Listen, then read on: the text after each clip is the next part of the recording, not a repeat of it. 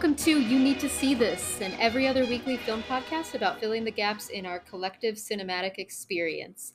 I'm Bri, and I'm joined by my co-host. Hi, I'm Cozi. Hello. Hi, how are you? Oh, quite well, thank you. And yourself? I'm I'm doing well. Just uh yeah, just trying to like fight through the fatigue of the day and drink some caffeine at eight Ooh, o'clock at night, which is maybe Yeah. not a big great idea, but Yeah, no, I'm feeling I'm feeling the opposite of that where I'm like I probably should have something to wake me up, but instead right before this I like jammed nachos into my face. and like not good nachos, nachos Oh. that I knew were going to not be good nachos. not not good not nachos. Not good. Yeah, there's something there. yeah, yeah. I was trying. I was trying to like make that work, but it didn't quite work. Yeah. I feel like I went and bought not goods. Is that what that would it be? not not goods. Yes. Uh, they should call them that because that's what they are, not good. Ugh, yeah, I it's just it was a bummer because it's right next to my apartment. I like their normal food. I've had their nachos and I remember their nachos being good, but I also know that's wrong. oh, yeah. Yeah. like they don't melt cheese. They have like fakey melted cheese, like stupid nacho cheese where they're just like this is cheese, but it's sort of like liquid and it's kind of nothing and it's like Like bleh. gas station nacho cheese. Like yeah, I Like would say like like a waterier version of that. Ew. it's a bummer and like they had shrimp that was good and short rib that was fine on it um and a bunch of like lettuce but yeah it's just like i don't know i think the chips themselves are the problem Mm. and even with melted cheese on them melted correctly they probably still wouldn't be great oh bummer Uh, yeah, that's and and nachos are. It's like when they're good, they're good, but usually like it's definitely like for me, at least in my experience, it's been like when they're good, they're good, but they're usually not just okay. It's usually bad or good. yeah they're they're a weird letdown or or like these are doing it right but yeah. even the middle feels like a letdown I I think that's I think that's a good point because I think that's what it is. It's like it's just they have to be really good or else they're just not they're just disappointing. Yeah Feels like you could do it better. Yeah, I think that's that's the weird key of it. Like I live next to Ralph's and I could very easily like one in the morning get all the ingredients of nachos and do that, yeah. but I should never do that. in the same way where I probably shouldn't ask people where to find good nachos near me because I shouldn't know that answer. oh gosh, yeah. There was a a Mexican restaurant that was like kind of a corner, like hole in the wall kind of place near where I used to Mm. live, and they had like the best. I mean, they had great food in general, but like their nachos were like dangerously good because I lived so close, and I would get them like way too often. And they did like real cheese, so it was like cheddar cheese, like melted on nachos okay. with like uh time. with like jalapenos. They did like you know they had the works, and you could do like chicken or uh Mm. or like uh carne asada, or you could do uh vegetarian and just have like beans on it, which I love when it's just like pinto Sure. beans. Mm. Oh, nice. Yeah, I I remember in Paris, one of the only restaurants that I was really excited about was the Chicago Pizza Pie Factory. in Paris. and I got the, and I got the nachos and never the pizza. Just a giant plate of like me in fourth grade getting like what ten year old being like, here's a plate of nachos that is bigger than my head. I'm gonna devour it all in front of my parents now. that makes sense. I was like, oh yeah, if you're 10 years old, I was like 10 those off those weird menu items that are like this place doesn't need this like that's for 10 year olds who are like but i want Oh, yeah. that That's so true. And they had like crazy stuff all over the walls, like weird signs and like pipes and stuff. And I was like, yeah, I love this place. What a Mhm. great pizza pie factory. yeah that's awesome Oh, it's Uh, great.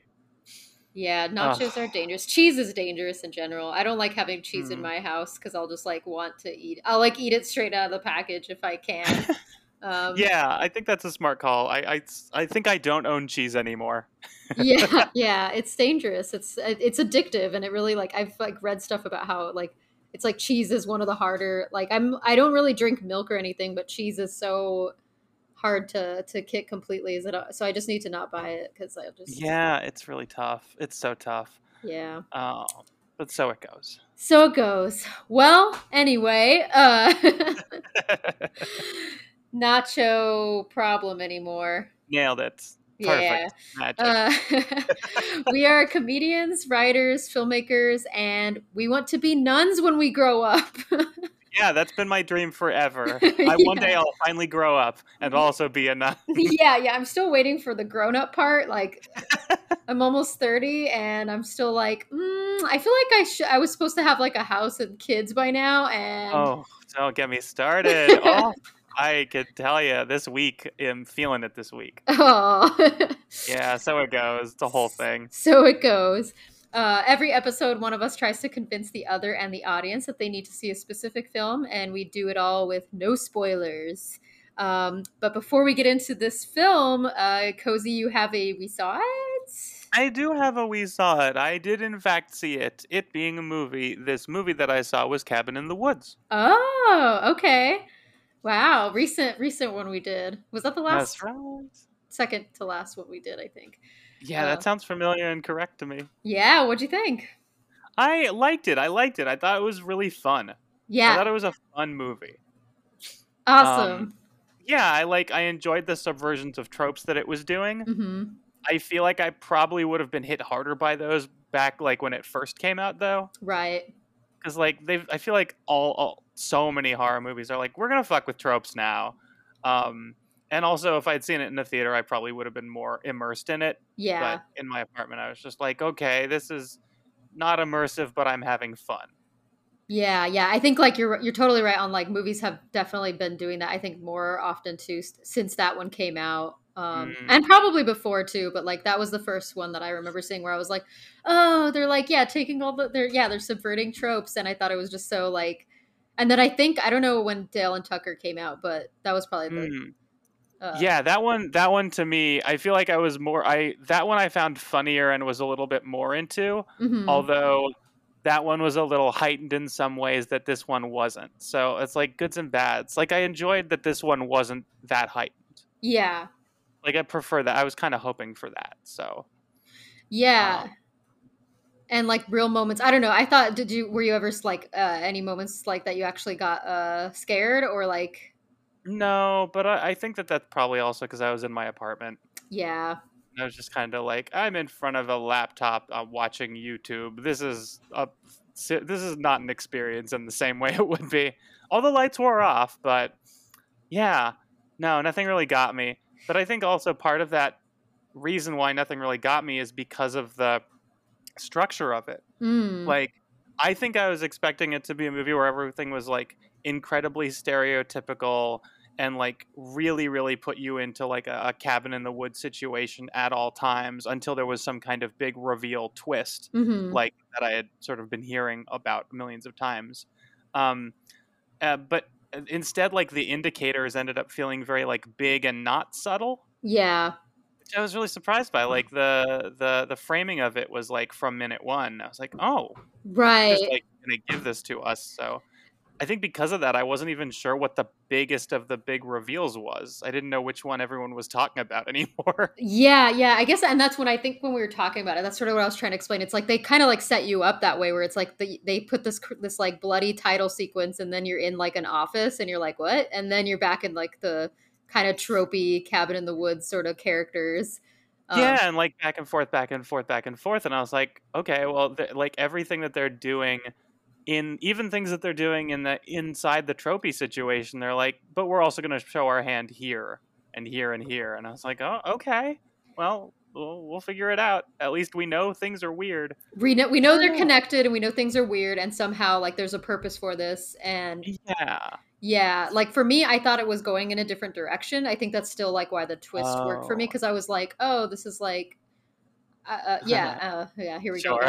Here, we- here we go again. Um, yeah, no, but I totally understand. Like, uh, I I think that, yeah, I wonder I wonder how influenced I was by having already heard most of the reveals. Like, I would say that no uh, no one ever ruined the reason behind it all for me. Okay. and, and that was nice to see. So I got to be like, oh, okay, then that's why. But it wasn't. It didn't hit me hard or anything. I was just like, okay, that's a justification. Like that's an explanation. yeah, and and it's good to know that you still thought it was like a fun movie, like despite you oh, know Oh, the, the reveals like not being like you know super twisty or anything. Like I remember like getting to the end and being like, what? Like that was like it's just such a, a a big turn for what I think I was seeing. Like it wasn't, yeah, it wasn't like a big surprise, but it was still like, I think, yeah, I guess unexpected in the sense of like, I, yeah, I guess I guess I just didn't realize how how uh,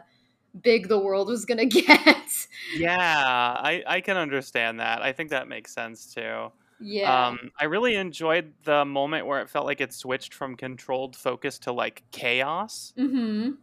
I thought that was really fun and exciting, and just like all the chaos was great. I was fully sold, and honestly, in that moment, I was actually happier that I was at home, so I could pause it and be like, "Oh, here are all the details I get to look at." Yeah, yeah, especially in that like yeah, that basically last third of the movie. Yeah, I kept being like, "Oh, cool! I'm enjoying all of this," and like, it's. I think that that's where I started to feel more hooked instead of just having fun, Mm-hmm. which is probably true for a lot of people, I imagine. I think so. But, I think that's when yeah. I was really like, because it, it does, especially when you like you you went in kind of knowing like sort of Yeah, what it was gonna stuff. be. Yeah, Mm. but I think when I went in, I thought it was gonna be like a tropey horror movie, and then Hmm. but like you said, the framing is weird, and it kind of intrigued me because I was like, okay, well, what what's going on here? And then yeah, it's immediately like not tropey in that way, and so it's like, I, and I sort of understand why they did that too, for a lot of reasons. Yeah, yeah. It feels like if they didn't frame it that way, then you might like I don't know lose interest because it was sort of very much like in line with like every single cabin in the woods type movie you'd seen. Yeah, that's that's like the risk that one takes. Um, I have a friend who was writing something that was like supposed to have that degree of subtlety in it, like really play it close to the close to the chest or whatever. Mm-hmm. And I kept being like, "Oh, but if you do it this way, there's a chance people won't understand, or they'll be bored, or they'll turn it off, because that's subtlety, and subtlety can lose people. Is it Mhm. worth it? Is it not worth it?" And that's a I don't know the answer to that question. Yeah, I think it just Really tough. depends on your like who you want your audience to be. Yeah, I, or I, I would imagine that word of mouth can carry you through. Yeah, You know, Bo- the first three episodes of BoJack or whatever, the Mm. thing where they're like, you can just keep watching, it gets better, it becomes a thing that you it's like amazing. yeah. Um, That's a great example because I definitely yeah, I imagine these days that's. I think you can make that kind of subtlety. I hope so. Yeah, yeah, and I guess it de- like yeah, I, I guess if they're doing like a specific kind of like tropey like parody or something like that, like the subtlety, like it's like works really well probably for someone who's like a big fan of whatever it is they're trying to like uh to to I guess subvert the tropes of, but Yeah. otherwise it's like yeah i think like word of mouth definitely like i feel like most sh- sitcoms that i was not really on board for with the pilot i've Hmm. continued to watch because somebody was like you just have to get through that part yeah, gets of course. yeah Yeah, and it sort of makes me think of um the the what is it called, End of the World or whatever the the um the one from Shaun of the Dead guy? Yes. Uh yes. Where there's like a big crazy twist and it So- sort of becomes a different movie at that point and you're like oh well i was enjoying all of this movie but i'm happy about this too. Mm-hmm. Was it at, Yeah. there was two end of the world it was, it was at world's end and was that the end of the probably. I yeah i get those names confused all the time. Every end of the world movie to me is just called end of the world. Yeah. Uh the world has ended. Oh yeah the world's Uh, end.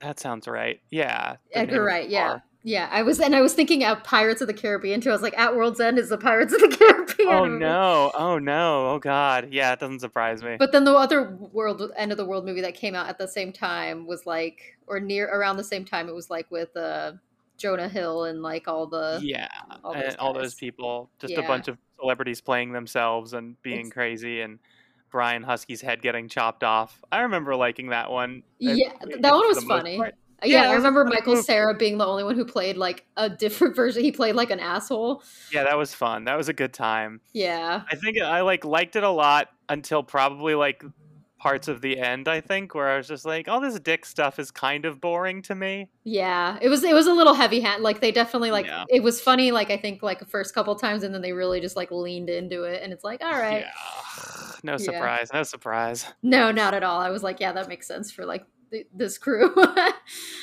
Yeah, it's truly, truly, truly. Uh, um, but yeah, overall, this one I feel like definitely worth watching. Gotta agree with you 100%, especially for horror fans. yeah, awesome. Yeah, glad you watched it. Me Um, too. I'm glad to have seen it. And hopefully you want to watch this movie that I'm about to talk about. Oh, I hope so too. Uh, so today I'm going to try to convince you to watch the 1990 coming of age dramedy Mermaids. And Cozi, you need to see this movie. Ooh, okay. I I have never seen mermaids. I have heard the name mermaids a couple times, and I think it always makes me think of Hocus Pocus, which I have also never seen. Oh, you've never seen Hocus Pocus? Oh my gosh, I'm going to add that I know, to my that's- list. It's a big one. Yeah, that's that feels like a that feels like um I don't I don't want to stereotype, but that feels like whenever I say I never saw Die Hard do a guy, that's how women react for Hocus Pocus. oh gosh, that's probably true. I feel like, yeah, yeah, that's it might be there. Yeah, I think so. I mean, ho- I feel like yeah. I'm trying to think of another thing that's like hocus pocus that a, a woman would be like, "What? You've never seen this?" I feel like the yeah, the Notebook was one for like I women in my life had told me like I was crazy for never seeing. Yeah, I feel like Notebook? Notebook and Titanic were like the stereotypes for a while in the older days. Yeah, But like our crowds now, our friends, I feel like our friend group is more of a hocus pocus freak out.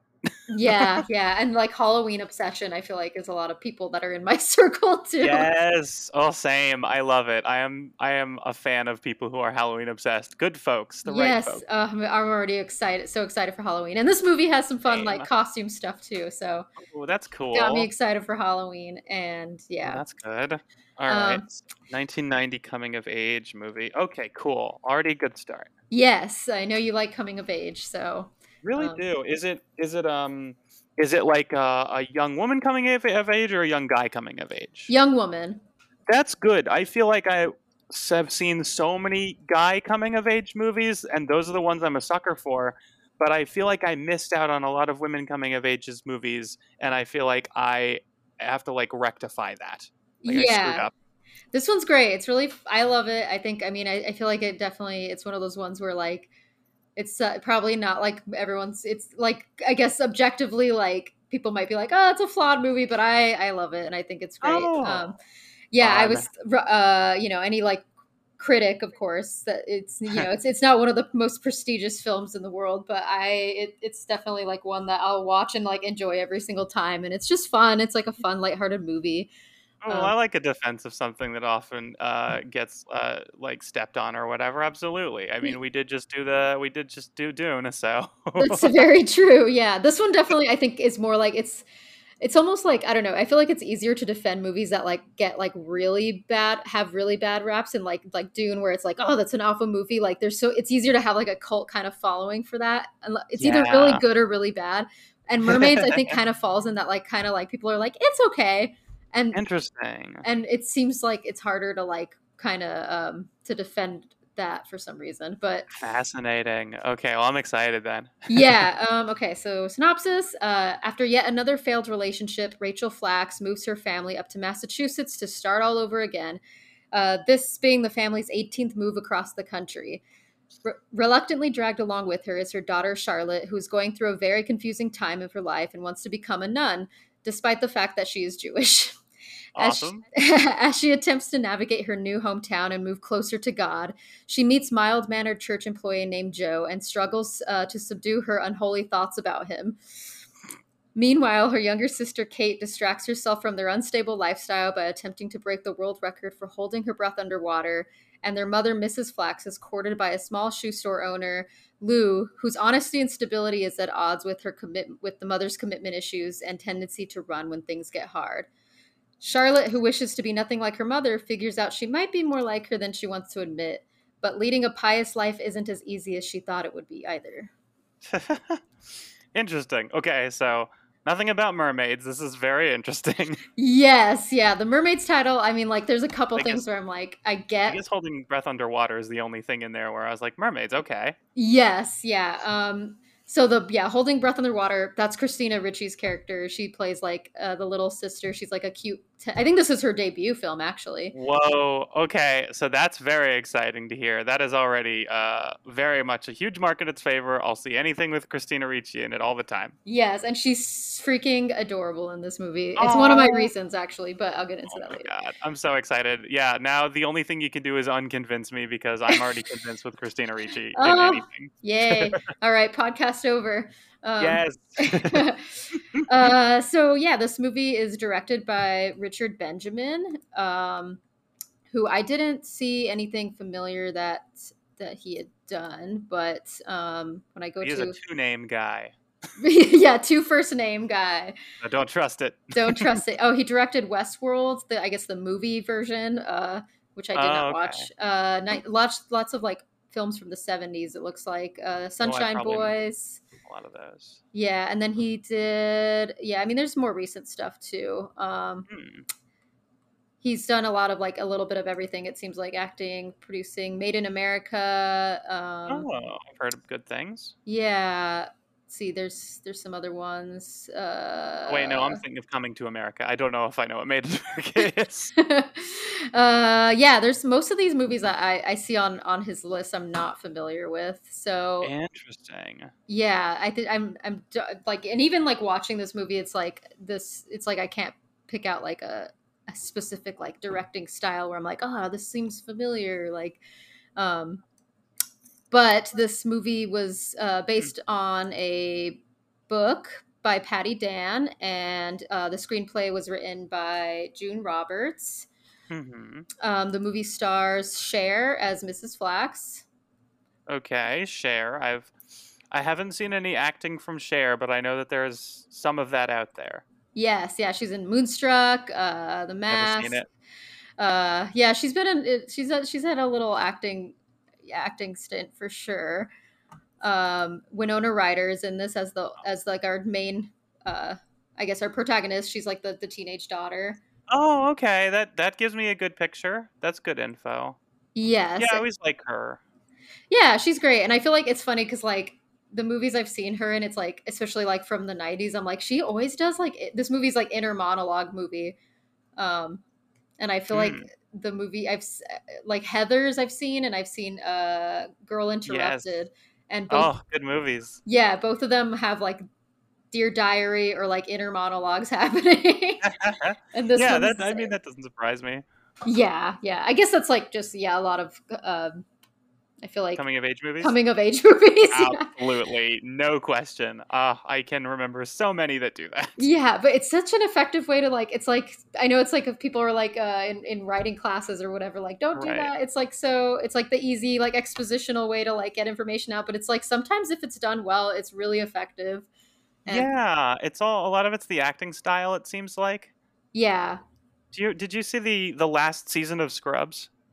Uh, I did, but I I mean it's been so long. But yes. Yeah, yeah. The, I remember really being not a fan of it because the acting of the inner monologue was bad. Like I didn't believe any of the acting style from it, and I was like, "Well, this is a bad inner monologue. I don't like the main character now, and I need to to like this show." So, Right, and that show is so much like dependent on like that monologue. oh, truly. Yeah, and in contrast to that, I really remember loving Robert Downey Jr.'s monologue skills for Kiss Kiss Bang Bang. His his Mm. narration was so charming because he's him that I was like, oh, they can like get meta with it, they can have fun with it, and I was like, that's all I want out of inner monologues now. Yeah, yeah. It really like yeah, good point. It's it is just about how it's performed because it's a lot of it's a lot of information and dialogue to get out and if it's like Hmm. if you're doing it in a in a way that keeps the audience engaged and if it's written well like then I don't see any problem with using yeah, an inner monologue to get information out. Yeah, if it doesn't feel like a crutch, but it feels fun and engaging, absolutely. Especially like yeah, so this movie, yeah, I guess it's uh, I'm getting into my reasons too early, but um anyway, yeah, I'll get into that later. Uh, let's see who else we have in this movie. Ooh, yeah. Uh, Bob Hoskins uh, is Oh. Lou.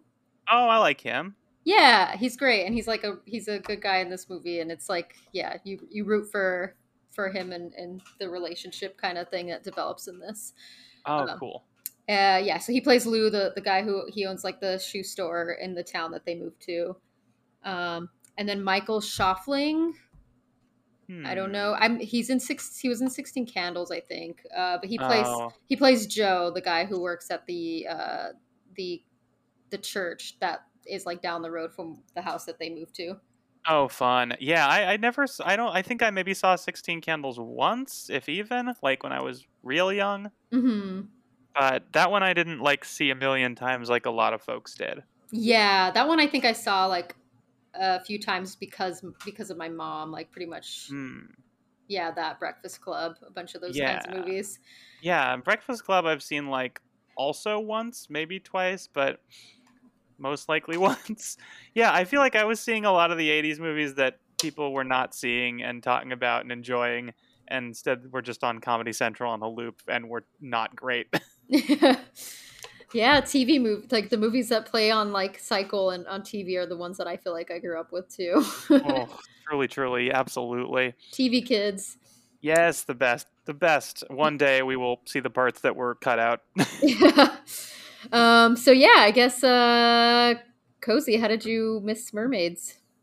1990 that's a good that's honestly probably a good question like i feel like when i was younger i was watching lots of christina ricci stuff but if this was her first one it's before i knew that she was christina ricci so i Mhm. probably missed it um, in part because of that i would say but i also don't remember hearing about this movie at all and is this post is this pre beetlejuice or post Uh, I think it's post. That's a good question. 19 Beetlejuice. I feel like came out in the 80s do you like think I late don't know. 80s. Um, That's very possible. Yeah, I'm not sure. Um, but yeah, like I think Beetlejuice was the first time for me for Winona Ryder and being like, yeah, wow, or um, or possibly Scissorhands, one of those two, where I was like, this person's cool, sure. Yeah. Uh, oh, okay. So yeah, Beetlejuice came out in 88. So this was 88. post Beetlejuice. Okay, so I must not have been in a place where I was going and seeing movies just because of the people in them, which I feel like I was for a pretty long time. Yeah. I think Interesting. for me, I, I want to say like, cause I, yeah, I was like obsessed with sort of like, I guess the goth girl in every single like, um, yeah, kind of gothy movie back when I was Same. younger. Oh yeah, same. So for this movie to, I, so yeah, I think like going down the rabbit hole of like, I loved Beetlejuice, I loved Edward Scissorhands and like Winona Ryder in like those Tim Burton. I love Tim Burton movies, Yeah, same. and then uh Addams Family, like loved Wednesday Addams. Oh my god, the best! The oh, best. amazing! So when I found out that this movie had both Winona Ryder and Christina Ricci, I was like, okay, well, I have to watch this. yeah, that's powerful. That is a powerful combo, and uh, now I just want to see them in something now yeah. Oh my god, I'd love to see them in something like, yeah, it, it- like at their full year. powers. oh, my gosh, yeah. Oh, that Uh, would be a delight. And Cher's great too. Like I, I feel like the casting was really good for this movie because it's like they're all like a family. You know, Cher's mom, and then it's like Winona Ryder's older sister and Christina Yeah. Ricci's younger sister. And I was like, I believe this. Like I could Yeah. see them as a family. That makes a lot of sense, and that also. That's so funny because that does remind me of architectures of other coming of age movies where it's like, we're going to focus on this character. They also definitely have a little sister or a little brother who's kind of in there somewhere and they're Yeah. going through their own weird shit, but it's not really going to get a lot of screen time. Right. Yeah. There's definitely like, uh, yeah. This whole this movie's a lot of that where it's like everyone's kind of has their own thing that they're working through, but like we're following uh Charlotte and her mon her like sort of monologue and like conflicting thoughts with what she's trying to like actually do and it's uh Right. so she's leading us through this but like yeah I feel like Christina Christina Ricci's Ricci's moments in this are like so they're just they like she she shines in this and like even as Oh, her like debut great. film I'm like she's so cute and like talented and Oh my god, the Yeah. best. yeah um yeah so I guess Cozi what are your first impressions of this movie um, it sounds good already. Like I like the I like the synopsis a lot. It sounds like a movie that I would enjoy already. I, I can sort of see what's pushing on things in terms of dramatic tension and stuff. Um, and like the fun of the things that sound fun definitely sound very fun. Um, yeah, I mean, my first impression is that it sounds great. Yay! Mhm. Um, cool. Well, I'll give you and I'll get into my reasons now. Uh, my first reason is I I just like yeah the family in this. It's just I love that it, there it's like all women. Um, it's like a colorful, like lovable, like dysfunctional little family that is Sure. kind of you know the love is there between all of them but you know the tension also because like Cher plays like you know not a per- she's not a perfect mother and she's constantly like moving the family because of like her own her own issues that she's working through Mm. um but like the just like the little details that they have and like the relationship they have with each other like they have this these little moments in scene where it's like yeah they're not a, they're not like a, a sitcom perfect family but they are like that's like that's who they that's who they know the best because like they're constantly moving and having to like re-familiarize themselves with like the new town and like and get new friends and and so like they're kind of like the strongest when they're together in a scene um oh, fun. yeah and they're just like a cute like family so i don't know i just and i love that they're like yeah it's like a lovable dysfunctional family so that's my first reason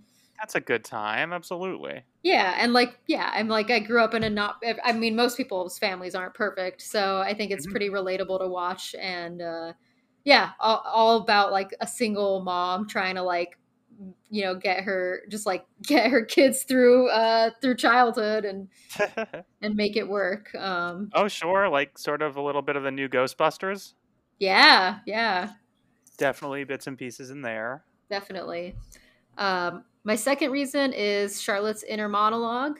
Um, it's just like probably like the biggest source of like comedy for me in this film. It's just like Mhm. they do a really good job of like pairing it with like what you're seeing in like you'll see something happen and then she has like sort of her like guilt ridden like thought that you're hearing um because she's trying to be a nun and so like she's starting to like fall for this guy she meets and she's having like uh she's having a hard time like suppressing these feelings that are just like natural teenager hormones um so she says know things oh, sorry. I'm sorry for interrupting. Uh, keep going. no no no go ahead Um, I'm realizing that I bet for a pretty long time I thought this movie was actually about mermaids. that yeah i think Like I'm pretty sure that's why I didn't bother seeing it. yeah, hon- honestly, I was getting frustrated because I was trying to look up quotes uh, for this movie because I was trying to remember like stuff about. I was like, what what's like a really good like quote from like their uh, Charlotte's inner monologue, and I googled. Hmm. I had to like be specific and be like 1990 mermaids, not the Little Mermaid. Oh, oh God, of course. And it's like, oh, the Little Mermaid came out in the 90s too. No, no, the one that's not animated. oh no. Ugh. Yeah, the title is a little confusing. Like it makes more sense when you watch it because there's like a couple things, but I'm still kind of like, like what's the bigger thing here though with mermaids? I still don't know. It's not about a family of mermaids though, and that's the major difference. I assumed it was about three women who were mermaids, and as a young boy, I was like, no way. no way, three Oh, girls wow. already a thumbs down. yeah, like what? No, I'm not gonna sit through. Oh wow. maybe if they were mermen. Yeah, They're fighting each other with mer swords. yeah, yeah. Where's all the battles? Um, yeah, probably. Enough with I'm the inner sure. monologues, more with the outer. Outer Uh. Ba- yeah, fight-alogs. Uh, monologues, would that be it? You're mauling somebody? that works. Yes. Yeah, it's a little tough. it's a little tough yeah um oh god. Yeah, I'm sure I wasn't in the spot for it. But like I think things like this appeal to me a lot more now than they would have back then. I feel like I was looking more for like weird or funny, but nothing but emotional I'm better with now than I was then, I bet. Yeah i feel like even as like as a kid i was probably like more similar to that too as as like i don't know i was kind of like i think trying too hard to be like i'm a different kind of girl like i'm the tomboy so i'm like i don't want to watch girly stuff like so i was definitely turned off by like disney movies and like anything that was Oh, like sure. too like i watched them but i'm always i always had like my arms crossed like i don't want to watch this i want to watch like yeah i want to watch boy movies I want to watch action movies. Lethal Weapon. Yeah. Die Hard. Yeah, yeah. I want to watch Die Hard with my dad. and we could cheer them on. yeah. I'm not watching Cher. I'm not watching Grease with my mom. Uh, actually, Grease isn't really a kids movie, but uh, No, But but still, that's fair. That's fair. yeah. Um, so I forgot where I was. So I guess my second reason, right? yeah, that sounds familiar. Um, yeah, so Charlotte's inner monologue. Uh, she just says really funny things that like make me laugh every time. Like, oh, nice. Uh, she's following this, you know, this guy who is. It, he works at the church and he like also happens to be like the bus driver like in the town so she has this moment of like oh my god like you know he's she's driving up and like this is a sign from god so a lot of these moments where she feels like she's trying to like fight her lust but at the same time like she feels like it's a sign from god that this guy is like sort of like presenting himself to her in, in such a perfect way and that she's like down the street from a from from the church. She's like this is just like the way it's meant to be. Um, and just some quotes from her inner monologue like she says please god don't let me fall in love and want to do disgusting things. Um, i may be pregnant with the next jewish italian messiah uh, i'm going to hell for sure here he is talking about his poor dead mother and i can't help wishing his hands were unbuttoning my dress so yeah that makes me think of like saved a little bit and like pieces of Lady Bird and stuff like that Yes, yeah, definitely. Uh, I haven't seen Saved, but uh, Lady. Oh Bird my god, we have to do Saved at some point. I love it so much. Oh my gosh, yes, I'm I'm down for that. Um, Nice. So I'm trying to think of another really funny one that like is it's like once you see it, it's it's hilarious. But she like it's those moments where like the inner monologue like sometimes it takes so long that you like kind of wonder, almost like in Dune, where you're like, if you cut this monologue out, it would just be like two people just staring at each other. we know when what was I wonder what the year was when we learned that that was weird. I feel like I don't know. Scrubs was calling it out a lot just to come back to that, but uh I don't know. Yeah, Scrubs did call that out, huh? Oh, thank goodness for that. I feel like we were all realizing that at the same time Oh, during Scrubs. Scrubs is such a good show. I need to rewatch it. That's like I remember it being a lot of fun, but also there are probably some things about it that probably feel a little more like Gay Panic and don't hold up very well. Probably Oh. some weird race stuff. yeah. This is what I've heard at least. Yeah, that's true. I feel like uh, I was, you know, more blind to those things back then. I'm sure I'd watch it now and be like, "Oh yeah, that's a that's not great." I was rewatching the like first five seasons of SNL recently, and I was like, Oh, "Oh, my god, there is so much stuff in here that oh, just like oh, I'm does sure. not like makes me like kind of like look around my apartment and be like, "Oh my god, I don't want anyone to know that I'm watching this." Just Yeah, I problematic stuff. I was just watching uh like clips of Strangers with Candy, and I was like, "Wow, they're saying the R word in this a lot." Oh no! Yeah, the R word. Uh, I think I read. I don't. I don't know if this is it, but I, I assumed this was the word that, like, I think Beyonce and Lizzo both had. Uh, Oh, How to- oh no, theirs was like the British, the like the British thing. They had like a British word that was um that I haven't heard people mention as a as an American thing at all. Oh, okay. So I don't even know because I didn't even read the. I was like, oh, that's. I bet it's. I thought it was the R word, and I guess it's not that. That's interesting. No, but it's like it's I maybe it's the British version of that, Hmm. like or as close as as one can get to that in Brit in sort of British lingo. Yeah. But it's it's a word where it's like you've heard it in English before and you haven't thought it's a problem, and then in Britain suddenly it is a problem, and now you're like, oh no, oh now it's, it's just gone. Yeah. So just like another word that like that's like oh I gotta make sure I don't accidentally say that without knowing Oh, what God. it is. Yeah, exactly. You're just like, all right, I'm learning. This is good. Um, but also, it's not a word that comes up very often in English anyway, so Yeah. Huh. not a big loss. Yeah, uh, that's one thing I feel like when I was re- watching this movie too, I was like, I wonder, because it's always like a thing when I'm like, yeah, I want to, like, I'll recommend that movie, and then like you find out when you watch it that there's something about it that's like slightly problematic. Oh yeah, yeah, fully. Um, I remember uh, I was watching the pilot of uh, of Stella, or one an episode. I think it, yeah, I was watching the pilot of Stella. Um, with someone I was seeing during the pandemic, and they very much were like using the R word a lot in it, and I was like, "Oh no! Oh, I look! Oh, I'm a monster! This is very bad. when will this stop? Oh God!" yeah, this one uh, has only like one moment that I think like Hmm. it's not really like it's uh it was just more like a thing like a Bob Hoskins has like a line like where it's like i'm not gonna he doesn't like it's it's not like a violence thing but he kind of is just Mm. like i've never wanted to hit a woman more than i do right now and that's the Oh. only line in the movie where I was like, ugh, they could have like not had that in there because he's such a likable character that it just it's oh, the no. only line from him and like obviously nothing happens and he doesn't do anything and like the whole point was for him to still. say that to be like i want to but i'm not going to because i'm a stand-up guy but i was like Right. they didn't need that Yeah, that that sounds like a Richard Benjamin choice.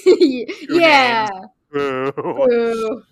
um, but also Bob Hoskins, who has like, I feel like he plays some like evil dudes. So I feel like on some level that acting choice kind of would happen. Maybe I don't know. yeah and i mean like improvises that line or something because he's thinking of being a mob boss still or something like that. right it did feel it did have that kind of energy where it's like he I like you're kind of on his side for the scene because it's like what happens is, you know he's being really sweet to the daughters and she gets like a little I guess I don't know jealous or overprotective of them and and she kind of like calls him out on it and he says something like that and you're like you're still it's just conflict it's a little confusing because you're like I still want to be on your side but I don't like that line Yeah, that'll happen. I have definitely run into that a bunch of times. Oh no. yeah that's that's the only line though in this entire movie where I was like oh like no nothing else that I remember like seeing that was like oh I should probably flag this but it's so hard to anything before like I don't know 2000 even even yeah even 2010 I'm like there's still stuff that comes out yeah, now this all this stuff so recently, unfortunately. Uh, It's funny. Um, Bob Hoskins immediately in my mind makes me think of uh, a movie that I really loved called Unleashed, Mhm. which I can't recommend to people now because Morgan Freeman was in it. but- Mm. If he wasn't, oh, I would be doing that on this podcast so much. I remember really loving Unleashed. It's about, um, like, well, let's see. the The thing on IMDb says a man enslaved by the mob since childhood and raised into behaving like a human attack dog escapes his captors and attempts to start a new life. whoa From Luc Besson. And Jet Li is the main guy in it, and I remember fucking loving that movie. unleashed yeah I've never seen that but Yeah, it was It very pretty good. cool. Yeah, but if only Morgan Freeman hadn't looked up women's skirts, I would be able to recommend it. Oh, so it goes. Morgan Freeman ruining God. it for the rest of us. uh, I know and then it's like ugh. Yeah again I know we've talked about this a lot it's always like it's annoying when somebody who like it's like obviously because they have the power so they get away with doing this stuff for so long but then it's like no one calls them out on it early enough before they get into all these movies we like exactly. Oh god, it's so so true. like you're in so many movies morgan freeman like why couldn't somebody Too just say many. something Yeah, well, we hope that that's the change that we're at least one of the changes that's happening uh, as a result of like modern understanding of this stuff is that we catch it early. right so we don't fall in love with movies that we find out later like give Yeah. us like weird feelings because we're like oh Yeah, I really hope that's the case. I hope this is working to scare people away from making bad choices. I mean, there are certain things that that can't be understood until later, uh, Mhm. unless empathy, empathy involved. But looking at looking up people's skirts is not one of them. So, mm. Yeah creepy ugh, so creepy. Ugh, gosh. Anyway, yes, where were we?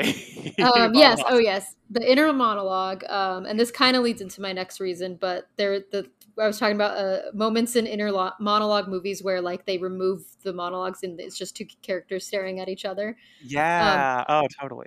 This one kind of calls it out in like a moment. It's just like Hmm. it's really funny and, and sweet, but basically like they're in the shoe store um, getting shoes and.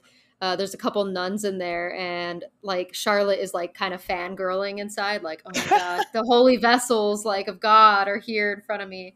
Um, and she kind of like stands up like awkwardly out of her seat. The nuns are like on their way out after getting like their shoes fitted, and they're leaving. And she like does this weird thing where she stands up and she like stares at the nun for a while and the nun is like saying goodbye to them. She stands up and in her head she says, I wanted to ask her what color her bra was and if she had pure thoughts every second of the day, but and then it's just like them kind of like lingering in a stare and then the nun's just like, Okay, well, well bye.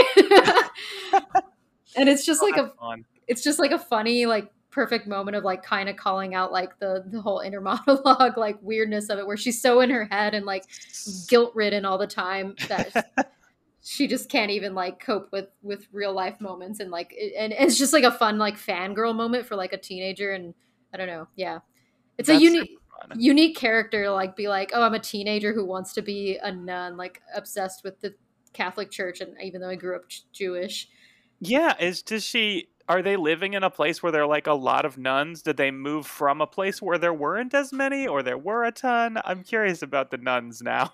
Yeah. Um, well, my third reason is like the theme of Catholic guilt and guilt in Mm. general in this movie. Um, there isn't like so basically like there's like a scene. I feel like it's either it's one of the first scenes, but it's like Charlotte and Kate, the little sister, are like watching um, some sort of like it's like a, a TV special with like this nun kind of playing guitar and singing the song, and Charlotte's like got all the words memorized, and she's like singing along to this song um, so that's kind of like how you get in her head of like why she's like or I, at least like that's how you kind of learn that she's obsessed with with catholicism yeah. um i don't know that like it's ever basically the mom right off the bat is like she's she's watching this she's like has her little rosary set up and she's praying and the mom comes in and she's like you're jewish and that happens all within like the first like three minutes of the movie that good um, rebellion, I love it. yeah and i think that's exactly what it is i think it's like it's less of like it's it's her kind of like directly rebelling against her mother because her mom's Mm. kind of like sort of you know she moves because like she kind of has like a com- commitment issues and like uh sh- basically like you know gets involved with somebody she shouldn't be getting involved with like a married Mm. man or something and that's the reason they're moving so often so i think it's her daughter's like direct way of like of like i'm gonna be nothing like my mother like and the, what's the complete polar opposite of what my mom is like is like the sort of like single mom and oh and that's another thing i should have mentioned is this this movie's set in like the early 60s oh. so it feels like an even like the reason i think that she the mom feels so pressure to move all the time is like especially then you know divorce is even like kind of a new thing being an unmarried woman isn't exactly like uh it's starting to be like more accepted but i feel like you know early 60s it's not quite like it's still a little scandalous especially for small towns Yeah, sure. I mean, I just kind of love that Cher is in a movie in the early 60s, or set in the early 60s, but filmed in the 90s. That's very fun. Yeah, yeah. Um but that's the thing with the Catholicism. I'm pretty sure it's just like her being like, I'm gonna do something complete. Like I want to be a good person because my maybe my mom is so flighty and like I don't want to be like her. So I'm gonna do. I'm just committing myself to God. and then yeah, the the obsession with like with I mean yeah, you could still commit yourself to God in Judaism, but like I guess I don't know what it is about being a nun. I guess Yeah, it's like Different sort of look. yeah, I think maybe her way of running away because she like wants to join a convent. So Hmm. um, yeah, I feel like I feel like if you're if you're super super religious and Jewish, it's more questioning everything. right. uh, nice. Yeah, uh, and I think in this case, like yeah, maybe she just wanted to feel guilty for everything because that's what sucks about Catholicism. Oh no, you Uh, get that with Judaism too. Oh, okay, good to know. Yeah, it's Lots just religion. shame, lots of guilt, just a different flavor. Ooh, yeah, different flavored. Yeah, I grew up Catholic, so I I get the I get the Catholic guilt flavor, and you get uh the other. It's true. I get that Jewish guilt. I I avoided. I somehow avoided Jewish guilt. I don't know how I pulled that off. I think it's because my parents didn't really care about Judaism very much, and neither did I. And Mm, so I think that the stuff that I was supposed to feel guilty about should have come from like my parents, but they weren't interested in making me feel guilty because they were already artists, and they were like, "You're good. You're fine." Yeah, I guess it's also it might. I, I wonder too. I feel like I've heard this from a lot of friends who are, are like uh, grew up like Jewish. It's like you know if it's like kind of more culturally thing, like a lot of people who are like less strict religiously about it. Yeah. Um, yeah i think i think that makes sense it's it's yeah it's a, it's a strange thing i'm i'm trying to i'm thinking about the things that um traditionally uh jewish uh jewish people end up feeling guilty about like jewish kids feel guilty as a result of their parents um and none of those are things my parents would care about. They weren't like you have to become a doctor. You need to get me a grandchild. Like they are just like hey we're artists. You know you're cool. Um only child. Do what you want to do. Have fun. Uh, you know hippie parents. They were more in the hippie place i think. Yeah, that's kind of like I feel like yeah, my parents are like that too. My mom.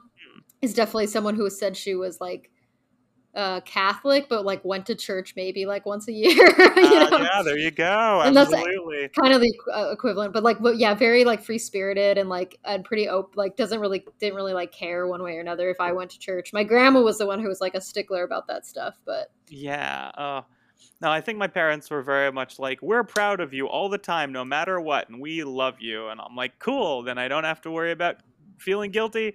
And I was also like a very good kid where I would like do nothing bad because I was in the house watching television all the fucking time.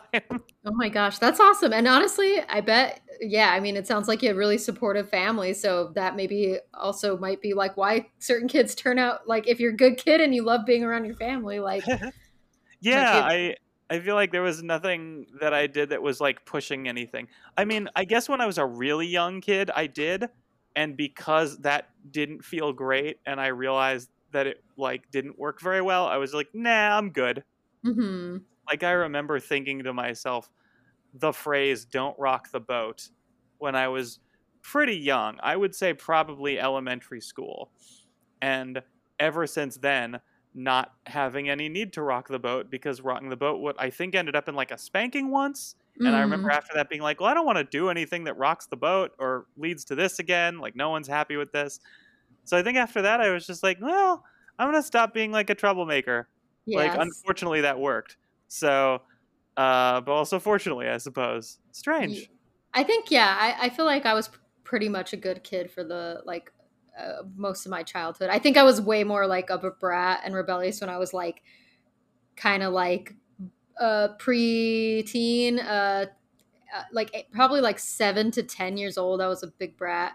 Um, I remember I ran away from home once and it, like ran away being like I made a little bag of my like you know two outfits and then I like walked to a gas station that was like not even a mile from me and then I was Oh, like.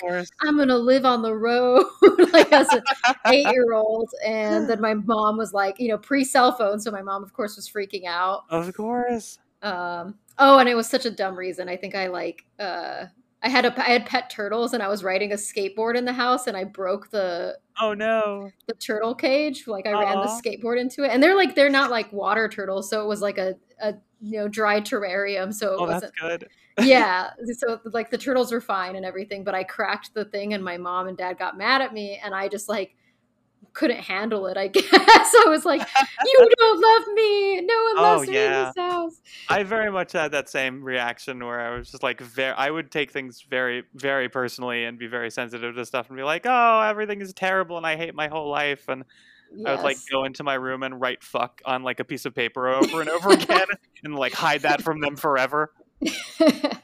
Oh my Oh. God. I truly remember that. That's so great. That's so funny. I think it is. It's yeah, sensitive is like a good way to yeah. I mean, I'm still very sensitive, but I've learned how to like deal with that better. yeah, it's, it's, it's that one thing where like skin gets thicker over time as a result of the things that we figure out and the like the mental processes that we switch and perspectives and stuff but it's all sort of still there in little bits and pieces too it's interesting Yes, I love the idea of writing fuck over and over again. Oh, yeah, paper as you truly.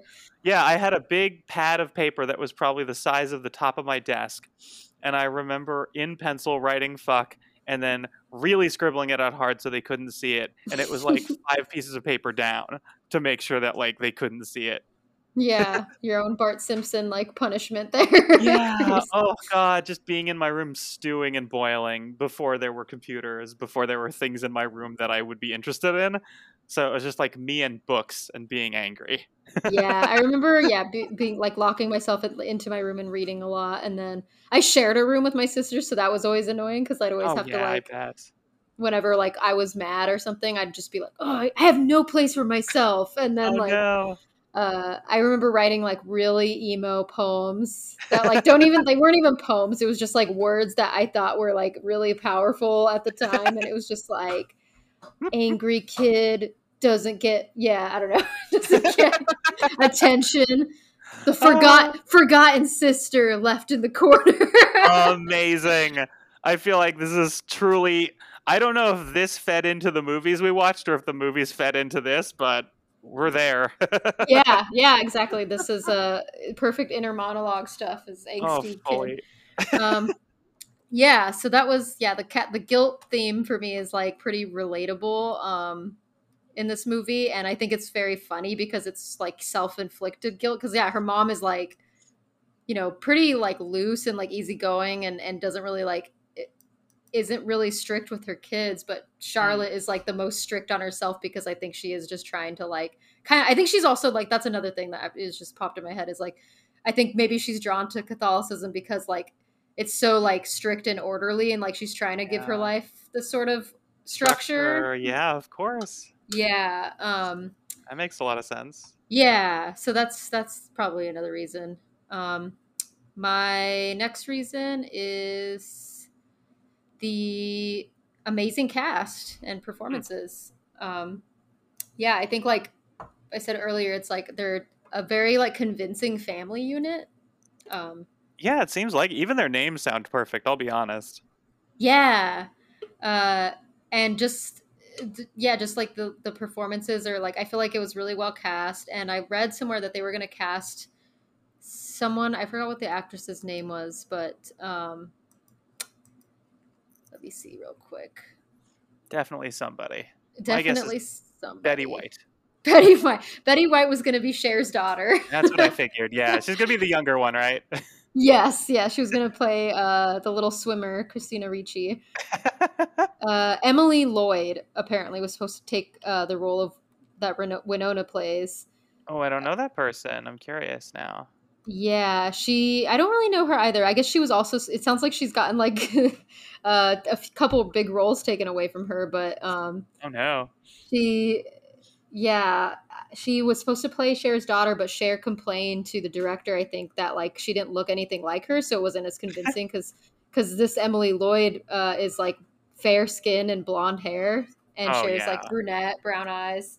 Not an easy sell. No, not an easy sell. Um, and yeah, she, apparently this actress was like originally cast for this role, got like kind of sacked at the last minute, and she had turned down the role, Julia Roberts' role in Pretty Woman for this. Mm, wow. So she lost two big parts, and her career kind of like oh. came to a halt after this. So she sued the production company. Oh. And got a bunch of money because yeah, because they kicked her out of this role. Damn, interesting. Yeah. Um, but I feel like Cher probably like that was I think that was a good thing for Cher to bring up because I don't think it would have sold as well if it was cast differently. Yeah, I think that makes a lot of sense, honestly.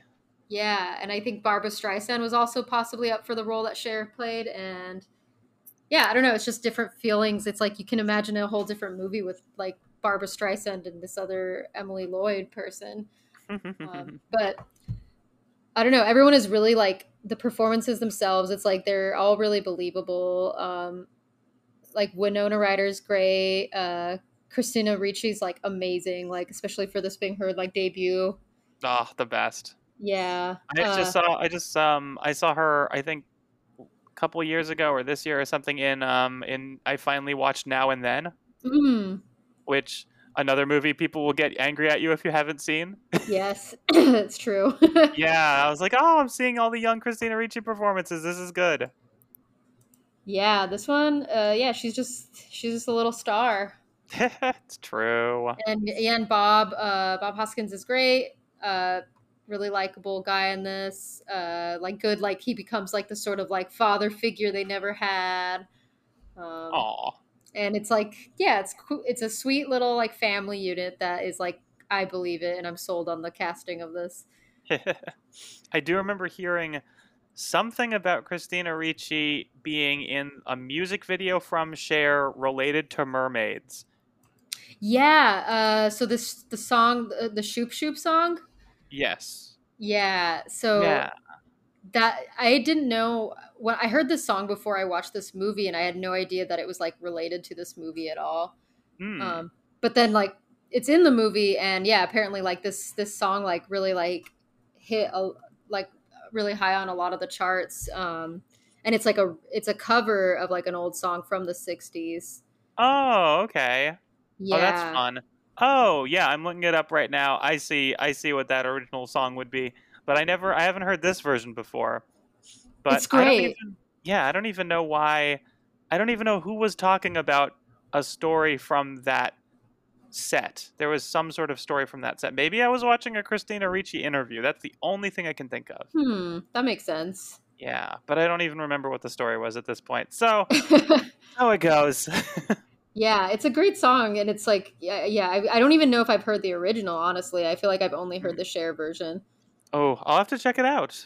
Yeah, maybe I'll put that. I might put that as the song for the this episode. Or like that is a great soundtrack. idea. Yeah, yeah, it's like I guess it, maybe it's. A, I assume it's a doo wop song, right? Yeah.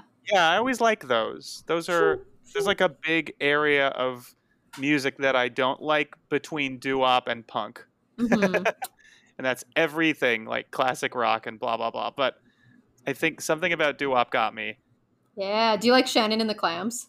Um, I have to listen to Shannon and the Clams. It's been a while for me. I remember hearing the name, and I think I looked them up once, but it's been a while. I feel like they're kind of like a good combination of like sort of that old like, uh, yeah, doo wop kind of like '60s pop sound and like punk. Oh, fun! Yeah, I like them okay. a lot.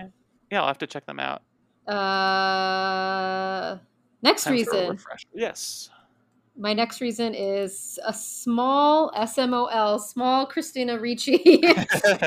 uh, just being the cutest. Like she's so cute in this movie. Like, uh, there's a little scene where she has like it's like Halloween and she's running around the house with like a, a jack o' lantern on her head, and she's kind of just like pretending to be like a little monster.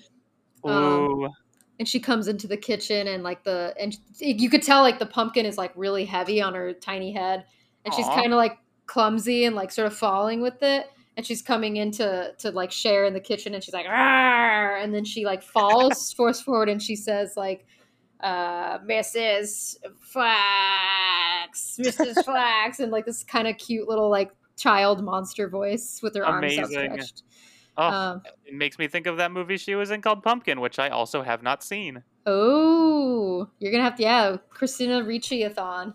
Yes, I mean that's that's been a long time coming, honestly. yeah, um, there's another cute moment. Like, yeah, she just kind of has these little like moments in the movie that like are just not really big like plot wise or anything, but they're just like so. It just like I don't know. It just makes the movie just so much more like per, I don't know, just personable and like has a lot more color to it. Like all these characters are just so like unique and like her characters I feel like the reason they call it mermaids because like I think the other two women in this, you know, uh, Winona Ryder's character and Cher's character are kind of like lost. Like they're sort of like figuring out themselves and like trying to like figure out what they want to do. Mm. Um, and Christina Ricci is like her character is like set on a goal from the very beginning. Like she's obsessed with swimming. She's wearing like a swim cap like through most of the movie. like in her bedroom, like she's just sitting there with like with uh Charlotte on the bed and she's like wearing a swim cap. uh, that's cute. So she's obsessed with like with swimming, like so that's the like the opening title like sequence is like her swimming in a competition and it's just a bunch of titles and she's just swimming toward the camera Mm. And yeah, she's just like uh, every every scene she's in, she's just so cute. Like mm-hmm. the scene where she's she's like laying in the bathtub and like she has a, a stopwatch and she's trying to like break the world record for uh like holding her breath underwater. and her mom's like, I hate it when she does this. And she's just like submerged underwater and she comes up and she just is like, I don't know, just so adorable, especially for like a debut role. She like sells every single line.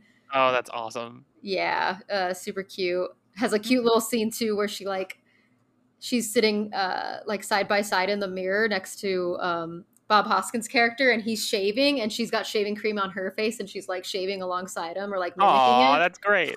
Yeah, so just like cute little moments like that where just it's just like you don't get a lot from her in this movie, but like the moments you do get, it's like you you already like know basically her whole character because like they're just like the perfect little moments, and she just does a great job in every single scene she's in. Hmm. Awesome. She's the star of this movie, really. Oh, that's what I hope. I always hope that. yeah. Uh, and yeah, I guess my bonus reason is I just like the dialogue in this, like the inner monologue, and then just there's just like a lot of like witty kind of like lines from everybody in this, and it's it's humorous, it's fun, it's got like little bits of drama. Um, it's just I think it's well written. Hmm. Nice. And That's, That's it. good to hear. Okay, nice. Hmm. Oh yeah, and then one more favorite quote. Uh, Charlotte kind of has a breakdown uh, at some point, and she's like, you know, more conflicted with her pursuit of Catholicism and like and her uh, sexual awakening that is happening. Uh, she, so she's like driving a car and she's like screaming out the window and she's like, "Onward, Christian soldiers! I want to lead a violent and exciting life." wow. Yeah, that's fun. I just feel like, yeah, I was like, that's like a motto to live by. Like, Oh, truly, I want to lead truly. a violent and exciting life. How have I not seen that on a shirt? Yeah, exactly. That's what I thought when I watched it again. I was like, wow, that is like, yeah, shirt material, bumper sticker material at least. Uh, oh, amazing. so yeah, are you convinced? Yeah, look, uh, just to make sure, and like I know that it's I know I know I already am aware of this, but none of them are mermaids. No one's secretly a Krista like Cher isn't secretly a mermaid. no one's a mermaid. Uh, yes, Christina Ricci plays like a little swimmer. Uh, Cher wears a mermaid costume during a, a New Year's Eve party. Okay. But Great. other than that, the only connection I can think of with mermaids is like they're like fish out of water, I guess. Oh, that's kinda. fun. Okay, then I'm in. Okay, I feel like that that's a kind of a stretch, but I mean it, it, does work because it's like yeah, they're kind of like moving to a new town. They're like always fish out of water, so like I think they're like they're a little family of mermaids because they're kind of like they're stronger together. I don't know. I mean, all of that. I'm on board for it. It makes sense. You don't have to sell me on that part. Yay. yeah, that's good. Yeah, it's so funny. In my mind, this movie was so like, these are a bunch of mermaids. So this is good news. Yeah, I'm Yeah. very much on board to check this out. This sounds like I'm at the right age to appreciate it. Yeah, yeah, I think you would really like it. Um, Yay! I uh, I'm probably gonna yeah f- uh, watch it again actually because it's yeah it's one it's definitely one that I've seen like a lot and I I always enjoy it. Yeah, it sounds like it, it would hit the specific, like a specific type of spot for me that uh, that I don't like see this type of movie often enough anymore. Yeah, and I think you will really like yeah appreciate Chris- Christina Ricci in this too. Hmm. Super Always cute. do. Always the best. Yeah. I still need to watch um what's it called the TV show she's on Yellowjackets and such. Mm, I haven't seen Yellowjackets either. It sounds exactly right. It sounds so good and right. One day. Mhm. I know. Yeah, that's a oh god. There's just so much, so much content. It's an uh, always, yeah, it's an ever present problem. So Yeah, it's nice to have it in the background. We're like, oh, I know that at some point I'll get to this one. I'll be like, whoa. yeah, yeah. I think it's just subduing the anxiety of thinking you have to keep up with it all the time. Yeah, like- I. Oh, go for it. Uh, that, that's just like pretty much it for me. Where I'm just like, I have to remind myself that there's no way ever in any like, even if I had no job, that I would ever be able to like keep up with everything. So Yeah, there were there there have been multiple points in my life where I've had to accept the overwhelmingness of things and just be like, well, I'll probably just never get to it, and that's fine. Like, mhm. when I was um like after my divorce at some point uh, I had a stack of I would say eight VHS tapes all full of recorded shows that I was like I can't watch anything right now I'm not interested I'm just gonna like focus on comedy and improv and blah blah blah and I can't I don't have the mental space to like watch these shows and they just kept piling up and piling up and at some point I was like well, these have dust all over them, and I haven't watched them. You know what? I am just not going to watch any of these shows ever. I'm giving up on television, and I'm not going to watch anything. Yeah, yeah, and so I didn't, uh, and I didn't start watching stuff again for the most part until middle of the pandemic.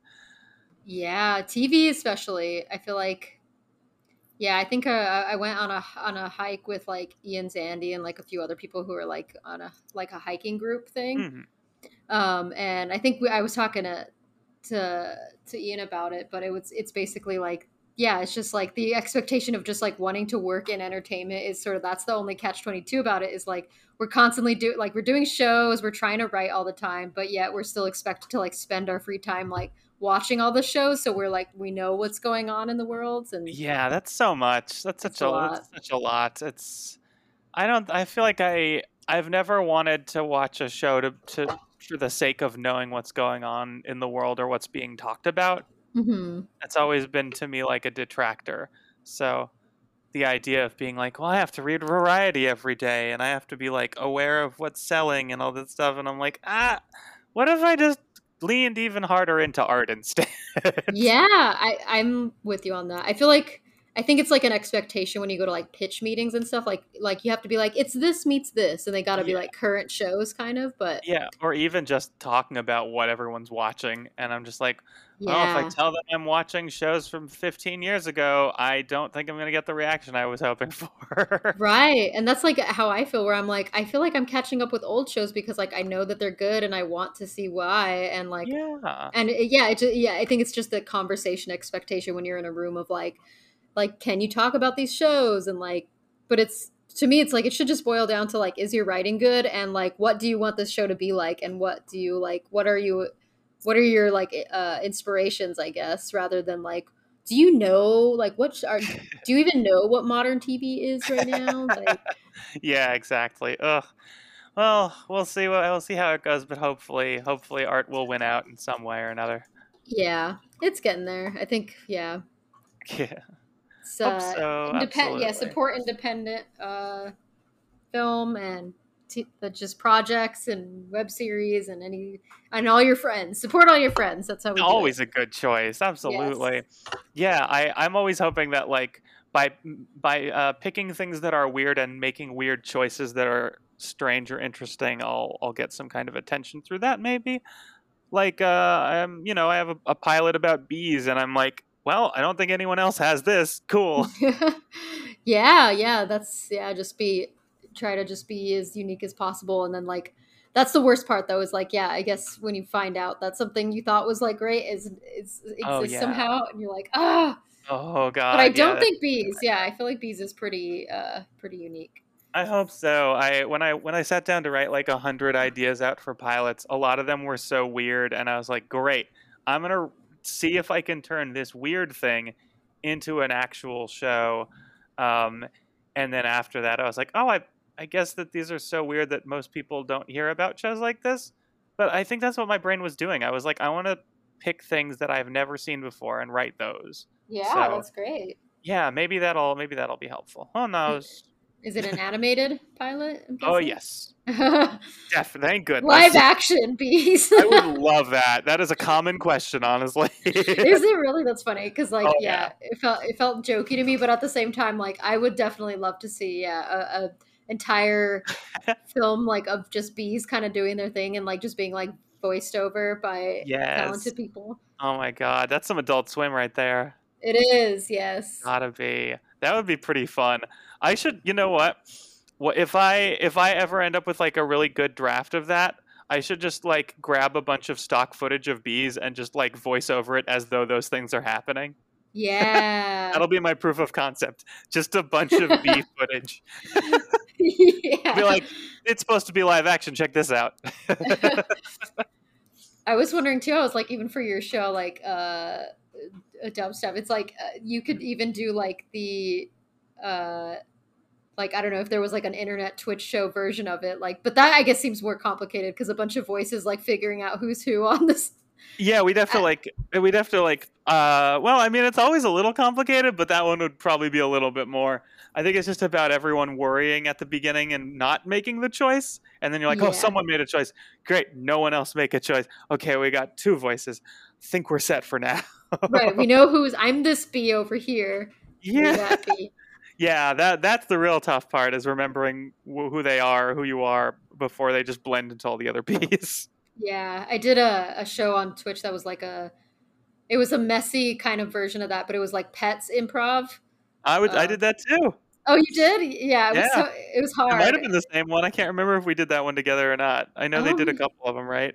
Yeah, yeah. I think I might. I think you were on the one I was on actually. It's very possible. That one was a lot of fun, but also it, very, very messy. it was a, so much fun, but yeah, I remember being just confused most of the time. Like I don't know what's happening. Oh, truly, truly same.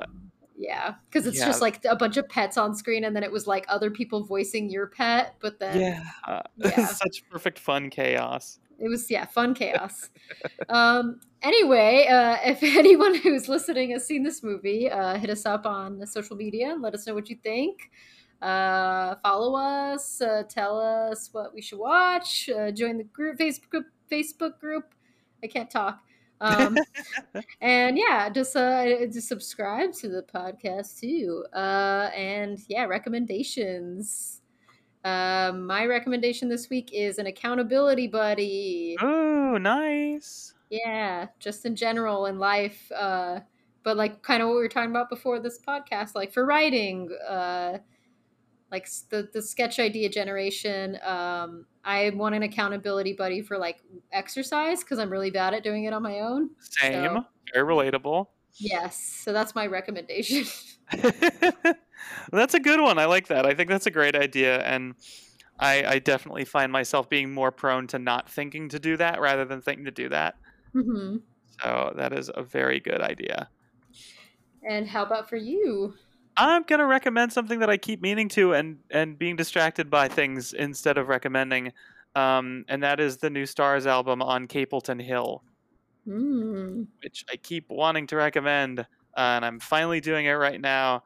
Um, for those of you who uh, do not know who Stars the band is, that is understandable. A lot of people don't, but they've been around for a really long time, and um, their latest record is really interesting and good. And it feels like at the beginning of their kind of musical career, they had a really cool sound and were making some cool choices. And they got more cinematic and more varied. And then at some point, it felt like they got a little bit older and just kind of leaned into sort of almost like a new, like a new disco kind of feeling. Um, that I don't fully know how to explain. Uh, and then it, it's not that I disliked it; it just kind of lost the luster of how weird they were and how challenging they were. And they've had that for the last couple albums, and this one I feel like they really, really got back their their cool sound, and they made Ooh. some really great like choices. Like their first song has so much edge to it compared to anything they've done in a while, and it's just really nice. Ooh, I love that. I love when I, yeah, that's like after uh, you know some albums that aren't like quite hitting for somebody it's like a one that's just like yeah they came back with the oh, bang oh, so nice i really love it it's so great um, yeah i my rule for myself is that i have to see the band stars whenever they're in town in la like no matter what mm. and i mm. have held to that and i just got to see them um, do stuff off their new record uh, like maybe a couple months ago in the cemetery and it was just fucking awesome Ooh, I feel like yeah, I think I've heard Stars before, but oh, nice. Yeah, I definitely have. I didn't know that they. When did their album come out? I would say it came out like a couple months ago, something like that, pretty recently. Okay. Yeah, pretty on Capelton Hill, good stuff. Um, folks, folks may have heard stuff from them back in the days of Eternal Sunshine when they made a music video that was like mm. for that mm. movie, or when they're one of I think one of their songs. Uh, I think the Five Ghosts, although that's the record name. Maybe I'm wrong. Um, uh, Dead Hearts, I think, is the name of the song. Mm. That one's been used in a couple trailers, so I'm sure people have either heard that or "Your Ex Lover Is Dead." I think is the um, uh, the other one. Yeah, I don't know. There's too many songs. They've been doing it for too long. I think your ex lover is dead is the one that I'm thinking of. Nice. Oh, yeah. It's so good. They're so good. Mm-hmm. Yeah. Uh, so now it's time for plugs. Yes. Plug uh, time. Uh, plug time. Cozi got plugs? That's a good question. Do I have plugs? Um, yeah, I definitely I do. Um, I'm gonna plug. I think I'll plug my my my third week shows because it's getting to be close to that time. Um, Crash This Party is happening on Monday, August 15th at 7 p.m. Clubhouse main stage. We're going to do a uh, a school open house themed show, which is not technically a party, but it's close enough. It's a school so party. yeah, of. we're gonna do a crash this crash this school open house party basically. and um, do and you ever repeat themes? Uh, I only repeat themes that I really really love, and often they're ones that are like really specific or really special or changed to um, certain holidays. Mm, okay. Like every year we do two musical Valentine's shows. and I, it's insane of us, and that's why I love it. And they're all musical improv and like musical comedy. And I then every that. Halloween, we always do a silly costume party and we always do a creepy Halloween party. And I love both of those for different reasons. Yes. I I love putting together that creepy show because I put like a huge amount of work into finding very unsettling music and like doing host bits that are meant to just be real enough that they're kind of creepy and there's nothing about them that's like big or silly or heightened. It's more just like there are no witches but there's blood. Blood is real and terrifying you know it's like that kind of thing. Hmm so i i'm always really excited to do that show.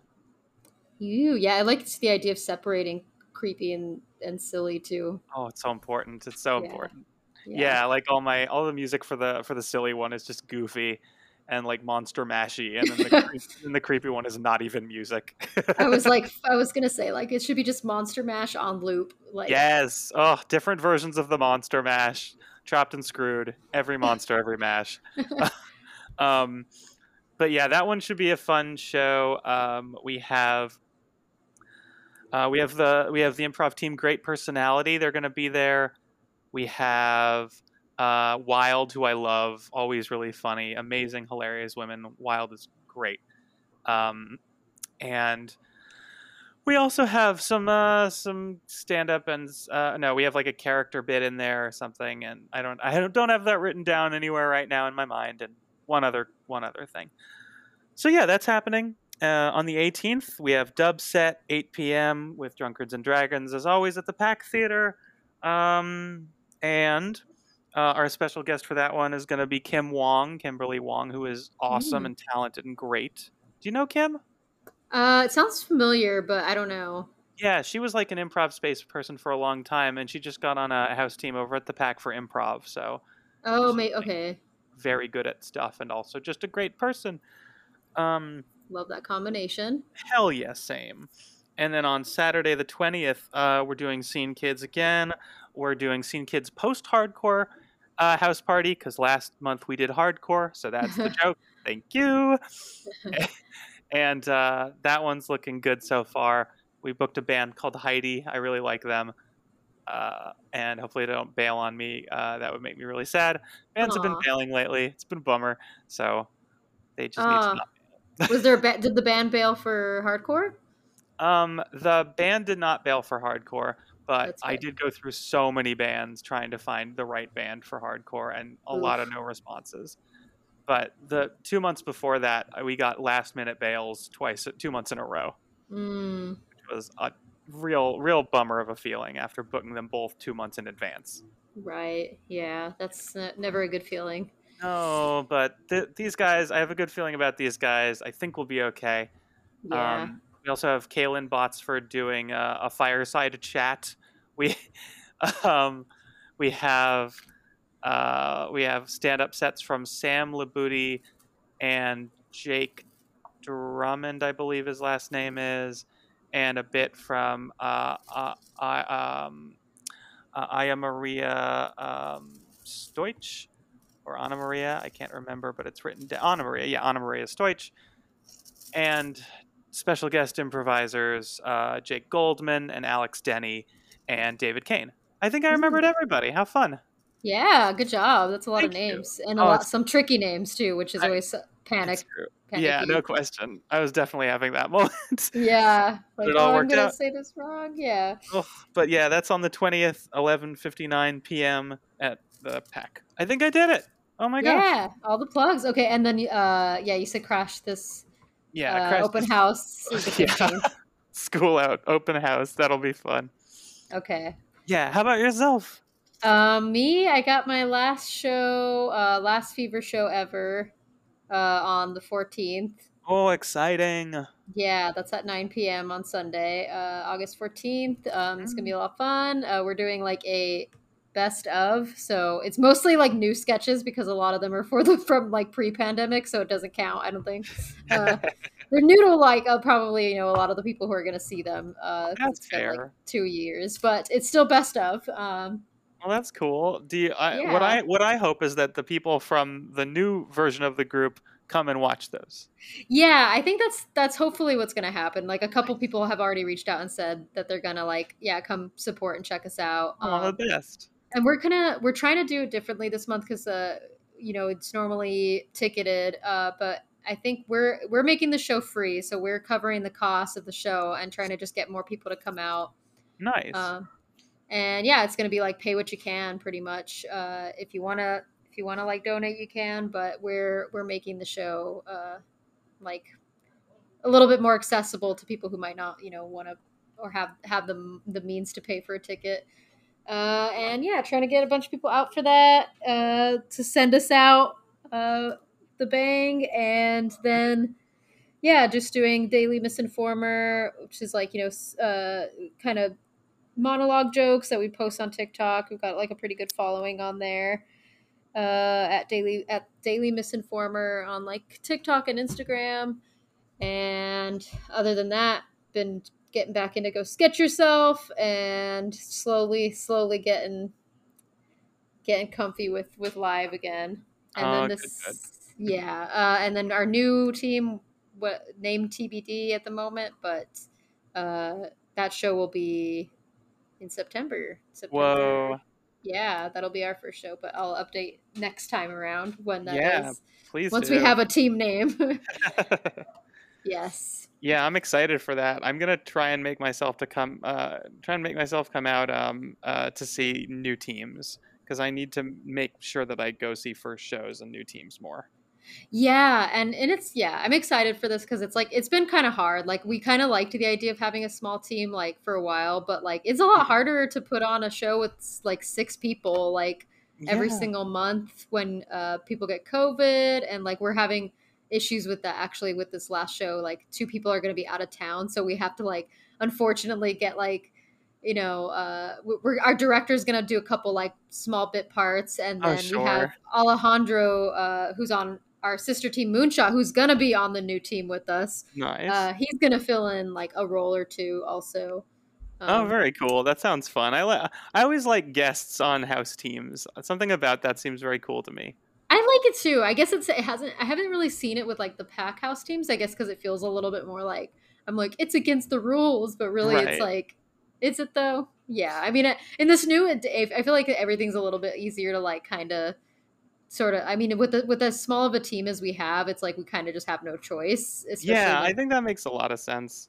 yeah and it happened last month too where uh greg got covid and we had to have like someone sub in like two days before the show so it was like stressful but it was also kind of fun to just have like someone we've never like worked with before like Yeah. uh just to, yeah and he did great so oh, that's um, good. Yeah, that feeling of like tempo temporary new blood is always fun. yeah yeah and now we're about to have a bunch of new blood so it's gonna be good Oh, very cool. Yeah, that Yeah. um that reminds me I think a long like a long time ago I remember someone uh, asking me if I would um if I would guest for their like IO upstairs Harold team and I was like, "Oh, I've never been on a house team. I'm being asked to guest. This is such an honor." I wasn't able to do it, but I was like, "This is a good feeling." yeah that is a good feeling to just be asked to do shows is like uh, good but uh, uh, yeah on a house team especially Yeah, I was like, "Oh, I, that makes me feel like I'm somehow worthy of getting on these." So that was a nice a nice thing. Yeah, that's awesome. Um, well, thanks everybody uh, for listening to this, and hopefully go watch Mermaids if you haven't seen it. Sounds uh, good. You should do it. Absolutely, everybody, check it out. Check it out, and I hope yeah, I hope Cozi checks it out too. Um, give us a five star rating, leave a review, subscribe, listen, uh, and yeah, thank you, thank you for listening. Thanks very much for listening. You need to see this. Bye. Thank you. Bye.